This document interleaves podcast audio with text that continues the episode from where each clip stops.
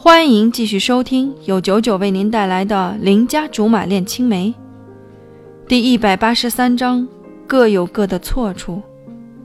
如此寒风呼啸的夜晚，貂蝉却过家门而不入。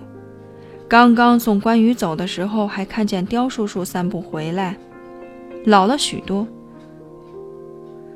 其实貂蝉还是不愿意和刁叔叔独处。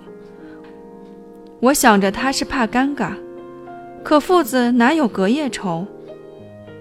你不上来是因为刁叔叔在吗？他没说话，握着电话的手换到了另一只，抬眼看了看他奋斗多年，抬眼看了看他奋斗二十多年的地方，深深叹了口气：“你还是回来吧。一个人在外也不是长久之事，刁叔叔和阿姨都老了。”没有儿子在身边，真的很孤独。我记得你不是那种不孝顺的人。听了我的话，他反而笑了。你自己的事情都还没解决，还有功夫关心我？这不是顺口一说吗？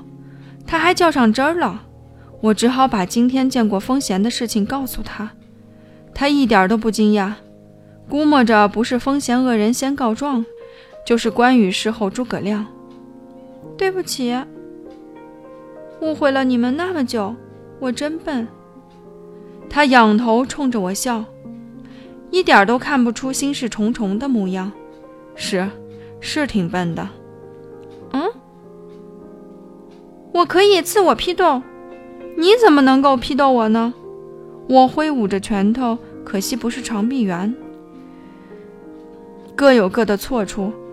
互相包容就好了。一句话，窝心极了。我问他，当初明明知道我想多了，为什么不解释？他只是向后退了几步，靠着车子，懒懒地说：“你的牛脾气，我又不是不知道。跟你说，你就能信？总得给你点时间想通了，自然就明白了。”是啊。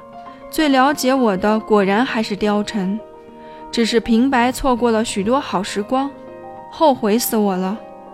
我就这么立在窗边，他站在下面，此种情景让我很有演话剧的冲动。我扒着窗框，伸出一条胳膊，字正腔圆地说：“貂蝉呐，貂蝉，为什么你偏偏是貂蝉呢？”否认你的父亲，抛弃你的性命吧。